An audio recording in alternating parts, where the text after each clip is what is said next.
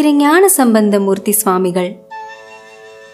சோழவள நாட்டில் சீர்காழி என்று ஒரு அழகான நகரம் உள்ளது. இந்த நகரம் ஊழிக்காலத்திலும் அதாவது உலகின் அழிவு காலத்திலும் தோணி போல் மிதக்கும் பெருமை வாய்ந்ததால் இதனை தோணிபுரம் என்றும் கூறுவார்கள். இதற்கு பல பெயர்கள் உள்ளது. அவை தோணிபுரம் பூந்தராய் சிறப்புறம் சண்பை நகர் காழி கொச்சை வயம் திருக்கழுமலம் புரவம் புகலி வெங்குரு வேணுபுரம் பிரம்மபுரம். இவைதான் இந்த நகருக்கு வழங்கப்படும் திருப்பெயர்கள். வளங்கள் நிறைந்த சீர்காழி நகரில் சிவபாத விருதையர் என்று ஒரு பெரியவர் வாழ்ந்து வந்தார். அவருடைய மனைவியின் பெயர் பகவதி.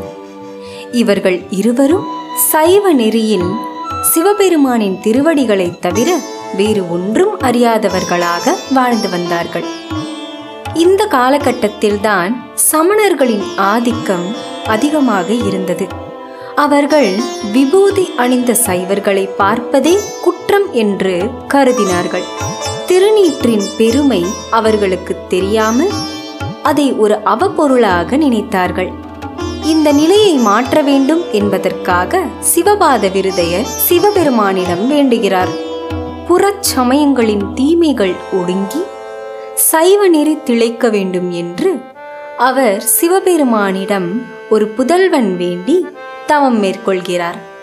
அதன் பயனாக பகவதி அம்மாள் கருவுற்றாள். நாட்கள் கடந்தன. பத்தாவது மாதத்தில் சிவபெருமானுக்கு உகந்த திருவாதிரை நாளில் தமிழை தழைத்தொங்கச் செய்யவும் சைவ நெறி நிலை பெற்று ஓங்கவும் சிவபாத விருதையருக்கு ஒரு அழகான ஆண் குழந்தை பிறந்தது. அக்குழந்தை பிறந்ததை சீர்காழியில் உள்ள மக்கள் அனைவரும் உற்சாகமாக கொண்டாடினார்கள். அந்த வானம் கூட மாசற்று விளங்கியதாம். அவர் பிறந்ததும் அந்த மரங்களும் செடிகளும் கொடிகளும் செழிப்போடு இருந்தன என்றும் பறவைகள் மங்கள ஓசைகள் ஒலித்தன என்றும் குறிப்புகள் உள்ளன. பின்னர் அக்குழந்தை வளர்பிறை என வளர்ந்து கொண்டிருந்தது. தவழ்ந்தார் நடை பயின்றார் பிறகு மணித்தேர் ஓட்டினார். பின்னர் சிறுவர்களுடன் இணைந்து மணல் வீடு கட்டி விளையாடினார். இவ்வாறாக நாட்கள் சென்று கொண்டிருக்க மூன்று வயதாகின்றது. அவருக்கு பழைய உணர்வுகள் எல்லாம் சில சமயங்களில் தோன்றும். அந்த சமயமெல்லாம் சிவபெருமானை நினைத்து அவர் திடீரென அழுவார். இப்படியாக அவருடைய காலம் சென்று கொண்டிருக்கையில் ஒரு நாள் வருகிறது. அந்த நாள்தான் அவருக்கு ஒரு திருப்பு முனையாக அமைந்தது. தோணிபுரை ஈசனின் அருளால் ஒரு அற்புதம் நிகழ்ந்தது. அது என்னவென்று பார்ப்போம். அன்றைய தினம் சிவபாத விருதையர் சீர்காழியில் உள்ள கோவிலுக்கு நீராடச் செல்கிறார். அப்பொழுது அந்த குழந்தை தாமம் வருவதாக அடம் பிடிக்கிறது. இவர் கொஞ்சம் கடுமையாக வரக்கூடாது என்று கூறுகிறார். அதை அந்த குழந்தை கொஞ்சம் கூட சட்டை செய்யாமல் தாமம் வருவதாக கூறிக்கொண்டே நிற்கிறது. சரி வேறு வழியில்லை என்று கூறிவிட்டு சிவபாத விருதையர் அக்குழந்தையை தம்முடன் கோயிலுக்கு அழைத்துச் செல்கிறார். குழந்தையை கரையிலேயே அமர வைத்துவிட்டு அந்த தோணியப்பரையும் பெரியநாயகி அம்மனையும் மனதில் நினைத்துக்கொண்டு திருக்குளத்தினுள் நீராடுவதற்காக இறங்குகிறார். சிவபாத விருதையர் தண்ணீரில் மூழ்கி அவருடைய வேதங்களின்படி சில மந்திரங்களை உச்சரித்துக் கொண்டு நீராடிக் கொண்டிருக்கிறார். அப்பொழுது அந்த குழந்தை என்ன நினைத்ததோ ஒருவித குழப்பத்துடன் அழ ஆரம்பித்து விட்டது. அப்போது அந்த தோணியப்பர் கோயிலின் சிகரத்தை நோக்கி அம்மையே அப்பா என்று கதறியது. கருணையின் வடிவாகிய சிவபெருமான் அக்குழந்தை தம்மை அழைக்கவும் இடப வாகனத்தில் உமாதேவியாரோடு காட்சியருளினார். அப்போது சிவபெருமான் உமாதேவியாரை நோக்குகிறார். அவரின் குறிப்பறிந்து உமாதேவியார் பால் கிண்ணத்துடன் அக்குழந்தையின் அருகே வந்து அக்குழந்தைக்கு சிவஞானத்தை சேர்த்து ஞானப்பாலாக புகட்டுகிறாள். அதன் பிறகு அந்த குழந்தை தன் அழுகையை நிறுத்தியது. சிவபெருமானாலும் உமாதேவியாராலும் ஆட்கொள்ள பெற்றதால் அப்பிள்ளையார் ஆளுடைய பிள்ளையாயினார். அதே சமயம் சிவஞான பாலமுதை உண்டதால் சிவஞான சம்பந்தரும் ஆயினார். சில நேரங்களில் தன்னுடைய கடமைகளை எல்லாம் முடித்து கொண்டு வந்த சிவபாத விருதையர் வாயில் பாலுடன் நிற்கும் தன்னுடைய குழந்தையை பார்த்து யார் உமக்கு பால் புகட்டியது? என்று கேட்கிறார். எவரேனும் கொடுத்த எச்சில் பாலை நீ குடித்தாயா? என்று சினத்துடன் வினவுகிறார். அந்த சமயம் திருஞான சம்பந்தர் தமக்கு ஆகாயத்தில் காட்சி தரும் சிவபெருமானை சுட்டிக்காட்டி தோடுடைய செவியன் என்று தொடங்கும் திருப்பதிக பாடலை பாடினார். அதாவது எப்பிழை செய்தவர்களாயினும் சிவபெருமானை தஞ்சமென்று சரணடைந்தால் அவர் கருணை கொண்டு அவர்களை காப்பார் என்பதை பாடலாக விளக்கினார். அப்பாடலை மிக அழகாக பாடிக்கொண்டே தோணியப்பரின் சன்னதியில் வந்து நின்று உருக்கமாக திருக்கடை காப்பு சாத்தினார். திருக்கடை காப்பு என்பது பாடலின் இறுதிச் செய்யுளை குறிக்கும்.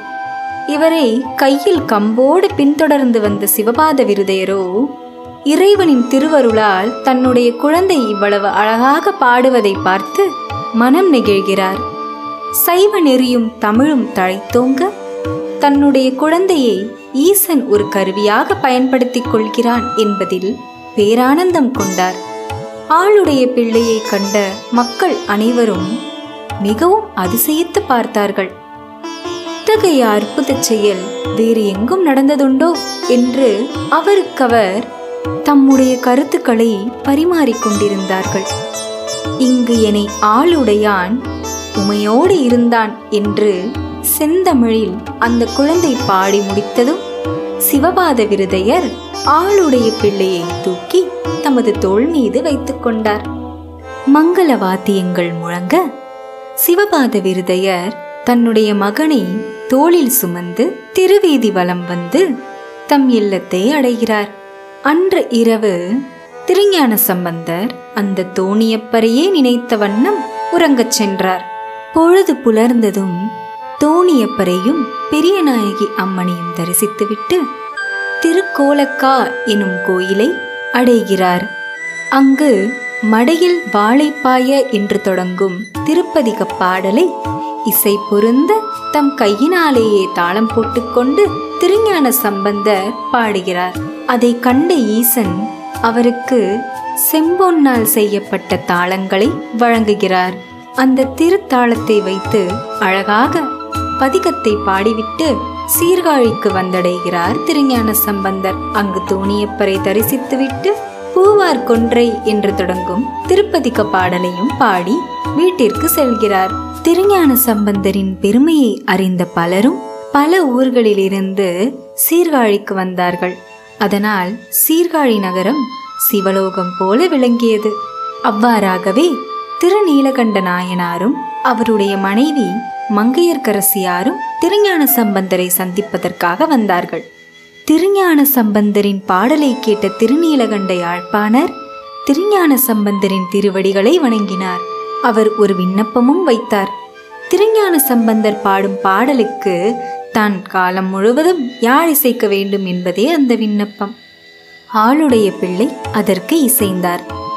அதன் பிறகு திருஞான சம்பந்தருக்கு தில்லை நடராஜ பெருமானை தரிசிக்க வேண்டும் என்ற ஆவல் எழுகிறது. அதனால் அவர் தில்லை நடராஜ பெருமானை தரிசிப்பதற்காக தம்முடைய தந்தையாரோடும் திருநீலகண்ட யாழ்ப்பாணரோடும் சிதம்பரத்திற்கு வருகை புரிகிறார்.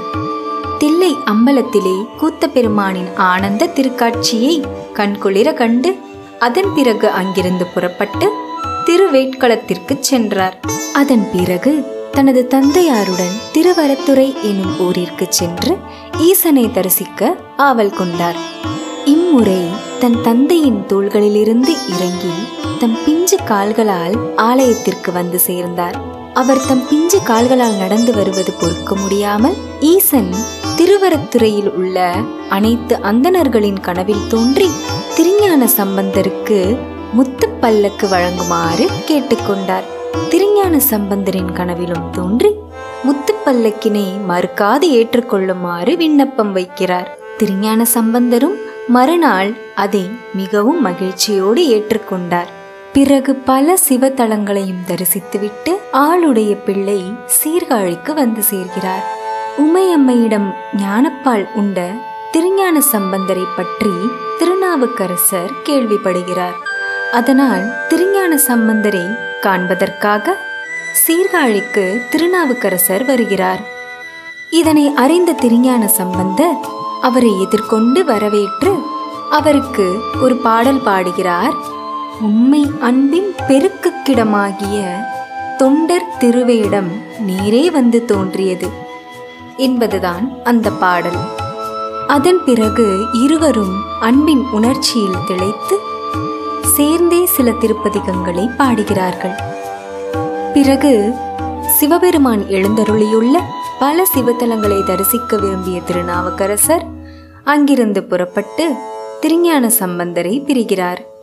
அதன் பிறகு தோணியப்பரின் மீது பல திருப்பதிகங்களை பாடிய திருஞான சம்பந்தர் பல சிவத்தலங்களுக்கும் சென்று ஈசனை தரிசிக்க விரும்புகிறார். இதனை தன் தந்தையிடம் கூறுகிறார். அவர் தந்தை அவரை பிரிந்து தம்மால் இருக்க முடியாது என்று கூறிக்கொண்டு அவர் பின்னே செல்கிறார். புறப்பட்டுச் சென்ற திருஞான சம்பந்தர் திருக்கண்ணனார் கோயில் திருப்பழ மன்னிப்படிக்கரை திருக்குறுக்கைப்பதி திரு அன்னையூர் திருப்பத்தனை நல்லூர் திருமணஞ்சேரி திருவெதிர்கொள்பாடி திருக்கஞ்சனூர் திருமாந்துரை திருமங்கலக்குடி திருவியலூர் திருந்ததேவன்குடி திரு இன்னம்பர் வடக்குரங்காடுதுறை திருப்பழனம் திருவையாறு திருநைத்தானம் திருமழப்பாடி திருக்கானூர் திரு அன்பிலாளந்துறை வடகரை மான்துறை இந்த இடங்களுக்கெல்லாம் சென்று அங்கு தேவாரம் பாடி மகிழ்ந்தார்.